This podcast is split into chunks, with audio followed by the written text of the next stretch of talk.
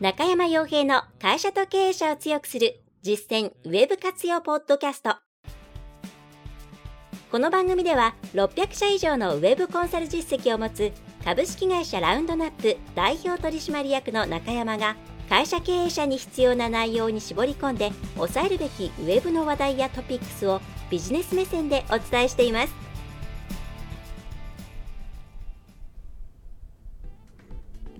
皆さんこんにちは。ラウンドナップコンサルティングの中山です。それでは本日も会社と経営者を強くする実践ウェブ活用ポッドキャストを始めていきたいと思いますので、ぜひとも最後までお聞きいただければと思います。はい、まあなんかお天気も荒れ荒れで晴れたり、じゃないな、寒くなったり、暑くなったりね、している中で体調など崩されておりませんでしょうか。また、まあ、どれぐらいお休みできてきたかというのは人によるとは思いますけれども、ゴールデンウィークが、えー、終わりまして、えー、しばらく休日のない日が続いていくというところで、心身ともにちょっと落ち込む時期でもね、ありますから、えー、無理をしないという、まあ無理をさせない、えー、ということを大事にしていただくといいのではないかなというふうに思います。えさて、えー、まあ、さておきですね、今回、まあ、何を話そうかな、ゴールデンウィーク明け一発目にと思っていたんですが、まあ、改めて、うん、今いろんなところ、ゴールデンウィークもね、えー、何もしない日もありますから、そういう時に情報収集なんかをしていたりしたわけなんですけど、うーん、賛否両論あるとは思うんですが、今回は、SNS の、うん、との付き合い方というところについて少しゆるっとした話を、えー、したいなというふうに思っています。で、SNS が、まあ、最近イーロン・マスクがツイッターを、まあ、事実上の、うん、コントロールですよね、をすると。えー、いうことで、まあ、いろいろ何をするのかなっていうのはいろんな、まあ、いろんな小出しにして、様子を伺っているいわゆる観測気球的な、うん、状況だなというふうに思います。で、まあ、有料化するという声、まあ、あれはどうも、まあ、法人だけという話もありますけれども、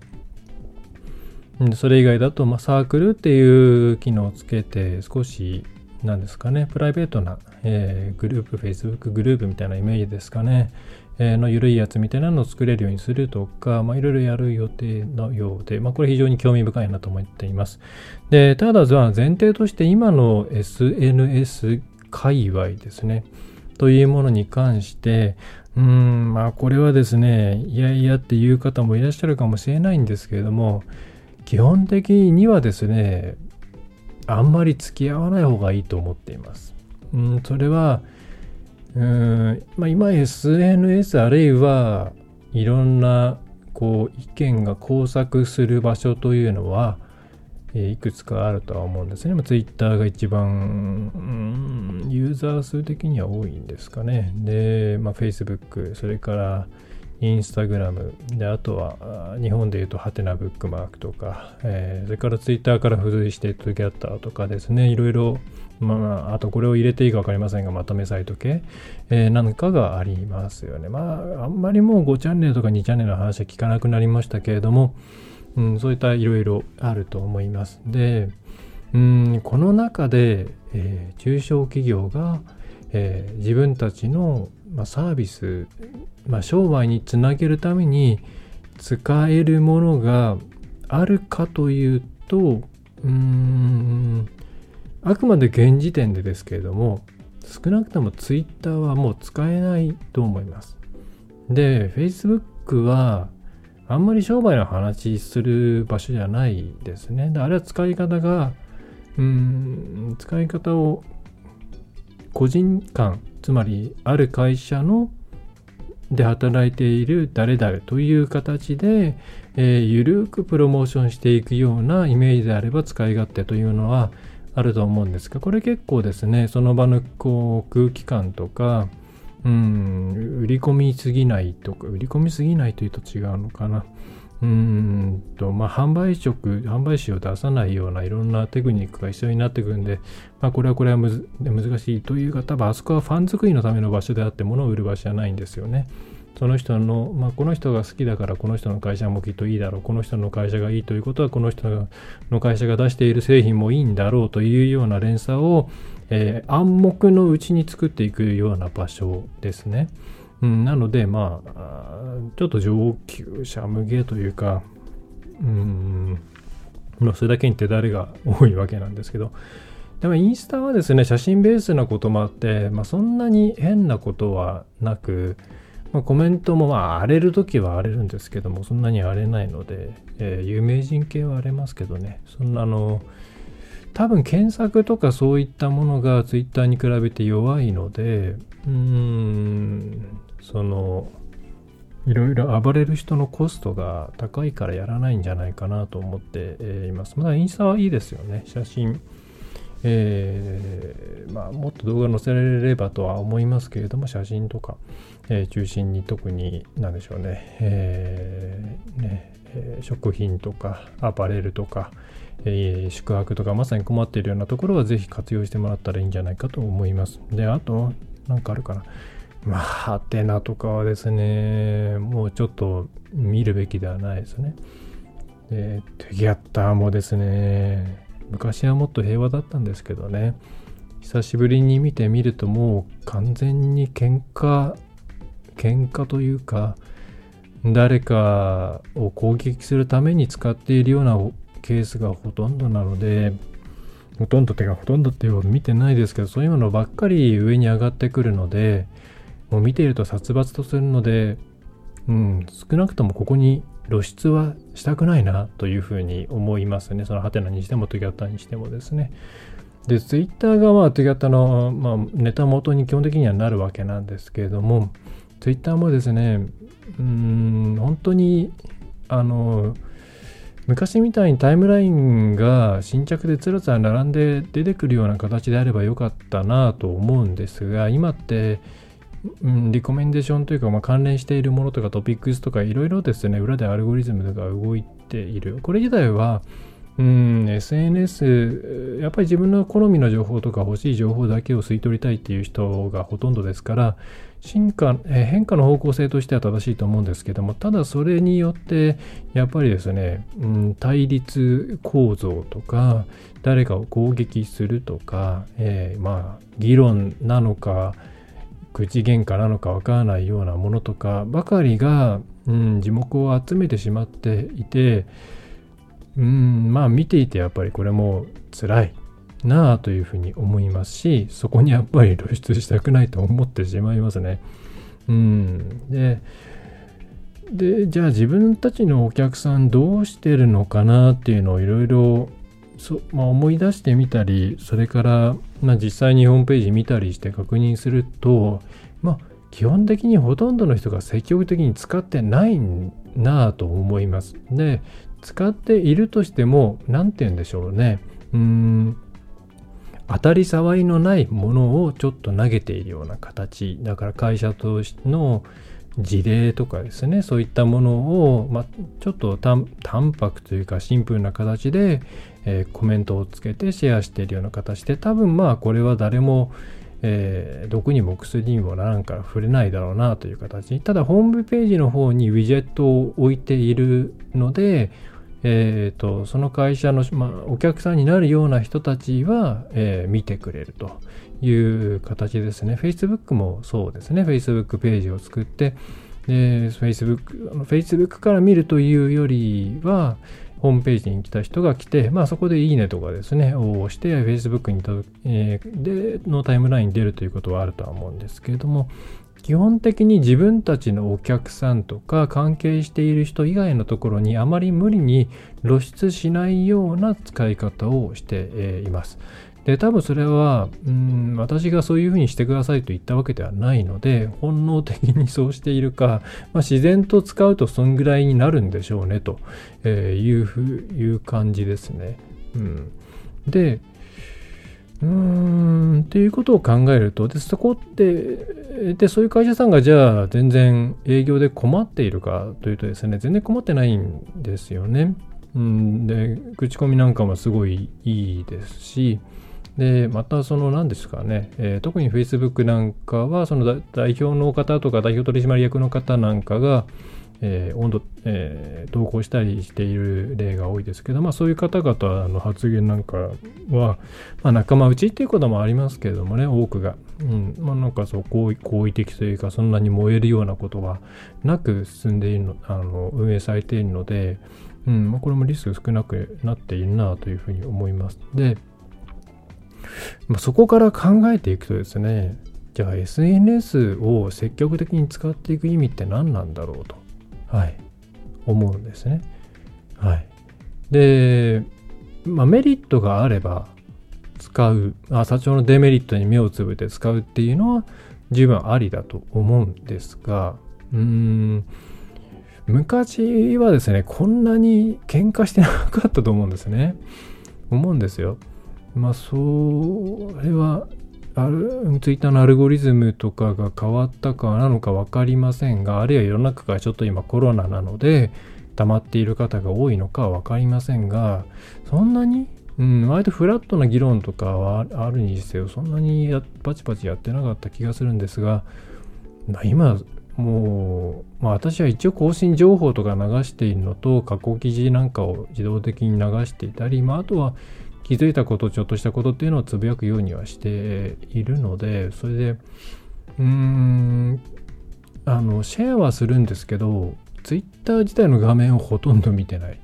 ていう感じなんですよね。だ通知とかでメッセージとかうんが来ればもちろん見に行くんですけれどもまあ、で、あんま見てないで、見ると大体どこかしらで何かと、特にあのトピックスが右側にありますけど、ああいうの見に行くと大体何かしらこう、えー、ドロドロしたものが湧き出ているので、なんかこっちがやられてしまう。うん。うん、そんなことを考えると、なんかデメリットすごい多いなと思うのと、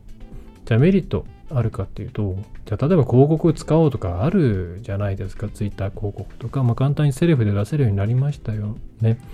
で、ただあれはやっぱ規模感出していく、あ結構マス寄りだなっていうふうに思っていて、まあそのマスもちょっと偏ってるマスなんですけれども、うん小さい企業さんがですねあそこでちょいちょい出したところでまあなんでしょうねペイしないんじゃないかなっていう気がしていてまあそれこそそういう広告に対して広告っていうだけでプロモーションっていうだけでもう悪い方向に持ってっちゃう人もいるのでそうするとその出したことによってえー、なんか過去を掘り返されたりしてですね、えー、ちょっとした発言を切り取られるようなことも十分にあるわけですね。うん、いや本当に広告プロモーションっていう枠で出てきただけでえっ、とすごいあのヒートアップしちゃう人っているんですよね。皆さんもツイッター見てる方プロモーション流れてくると思うんですけどあれコメント結構ついてるんですよ。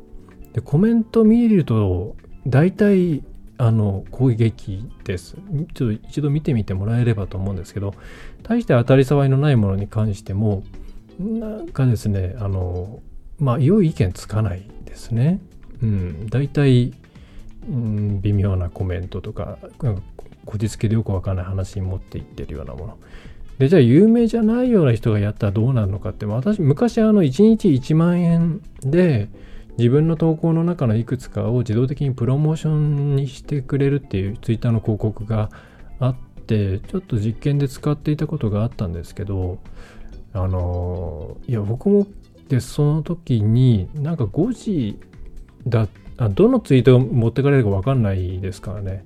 あの、まあ、1日何十ツイートしてればその中の3個4個か分かんないですけどどれかがあのランダムだかなんかで持っていかれるんですけど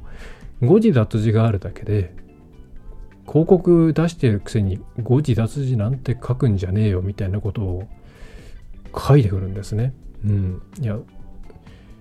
まあそれはその通りなんですけどそこまで言うことなのかと。で、まあ、それ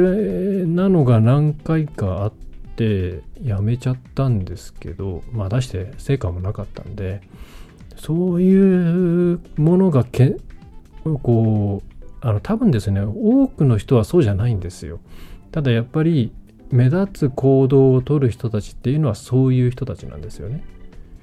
っていうことを考えると自分たちがどんなに本来正しい正しいというか責められるようなことじゃないことをしていても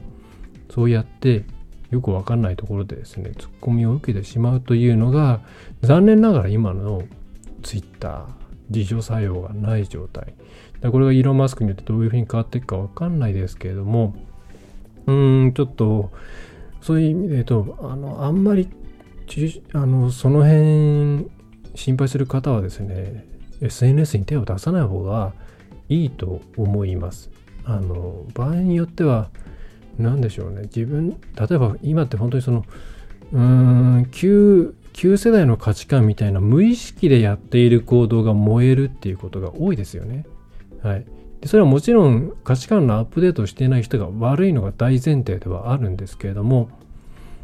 まあクリーンアップできてないっていうケースとかうん悪意がなきゃダメ悪意がなきゃいいのかって言われそうなんですけどあのそういう意味で言ったんじゃないのになっていうようなケースもありますよね。うん、でそれが今まあ3アウトチェンジじゃなくて今1アウトで即退場なんですよ。でどうするともう会社もう名を出すのも結構リスクですよね。その後じゃあ結局匿名じゃないかっていうふうになって多分ツイッターってそういう方向に方向に行っちゃうんじゃないかなっていう懸命でやっているメリットっていうのがうーんあるのかというえ、感じな、え、印象を持ってます。まあ、なのであの結論から言ってしまえば皆さんあんまりやらない方がいいしやったところでそんなに意味ないですしあの知ってる人とだけやり取りするでするぐらいでちょうどいいと思います。鍵でもかけてですね。これがそのサークルとかそういう機能が入って、もう少しこう、セミプライベートみたいな空間が作れるんだったら、うん、それはそれで、それはいいのかなと思うんですけどね。今の、なんで誰でもパブリックな存在になってしまって、パブリックな人と同じような攻め方をされてしまうような場となっているこのツイッターっていう場所は、ちょっと危険性が高い。あまりに可燃物すぎるというふうに、えー、思いますね。無理にやらない方がいいと思いますよと。というなのがお伝えしたかった内容ですね。うん。まあ Facebook は普通に一人の人間として使って、まあや柔らかくですね、知り合いを作ったりとか、ファンを作っていく。で、それから、えっ、ー、と、なんだ、インスタはですね、まあ、写真きれいにね、撮れると本当に効果あるので、まあ、写真とかじゃなくても、例えばノウハウ系であってもですね、インフォグラフィックみたいなものを出すっていうのも十分ありですしね、えー、いいと思いますんで、まあ、これも、まあ、ただやっぱりコメント欄で荒れることがありますので、うーん、なんでしょうね。慎重に使わなければならないというところはあります。はい。まあそんなこんなでこの先 SNS どういうふうになっていくんでしょうねというと、基本的にクローズドになっていくんじゃないかなと思って、います。だから、えー、と他の回でもえー、別の切り口で喋った気がするんですけどお客さんになる人とか自分たちの商売に関係がある人以外には自分たちはあまり露出しない方がいいっていう時代に入っているなというふう、えー、まあいます。うん。あの、何でしょうね。いわゆるそのナショナルクライアントみたいなまあ、大企業の場合そのイメージ一つ印象一つで結構な売り上げが変わってくるのと将来の資産になるので、まあ、そういうことを積極的にやるのはいいんですけどねそうじゃない一般の、えー、地域条件の方々はまあちょっとプラスとマイナス考えるとマイナスの方がはるかにでかいんじゃないかなと思います。はい。ねまあ昔から、まあ多分最初最初期からツイッター使ってたような身としては悲しいんですけどちょっと最近は見てて辛いような案件が多いですよね。うん。だほとんど見てないというところがあります。あの、多分ですね、普段見るニュースアプリとかニュースサイトとか、うん、SNS とかによって結構人は分断されてると思います。まあ、それ逆に言えばですね、ある媒体を見ないようにして、えー、普通、それ以外の媒体に移動することによって、あのそこにいる人も大きくガラリと変えられるということなので、まあ、もうちょっとビジネス寄りの世界に行ってしまった方がいいんじゃないかな。じゃあどこなんですかって言われるとあれなんですけどうーんネットだとどうですかね。うーん S まあ、やっぱりニュースピックスとかは、うん、すごいきちんと意見を書く人がね各各プロの方が多いですからそういう、えー、適当な返信とかは湧きづらいですよね。まあ、有料、有料？あれ？あ、無料でも見れるか。えー、有料結構するんですけどね。えー、まあ、だからあれはいいんじゃないですか。やっぱり普段見られないような、あのー、人たちの考えてる、あそこは、えっ、とですね、その、いわゆるエグゼクティブ系のそこそこ、その結構まあ、会社上の方の会社の人たちが、うん、言い方は悪いですけれども、うん、マウントを取り合ってるようなところでもあるので、ただ、そのは、そういう場ではあるので、結構、あ、そういうことなんだなっていう情報が自然と出てきちゃうんですよね。あの自分の優位性を示すためにというかですね。うん、なので、あの、面白いですよ。はい。うん。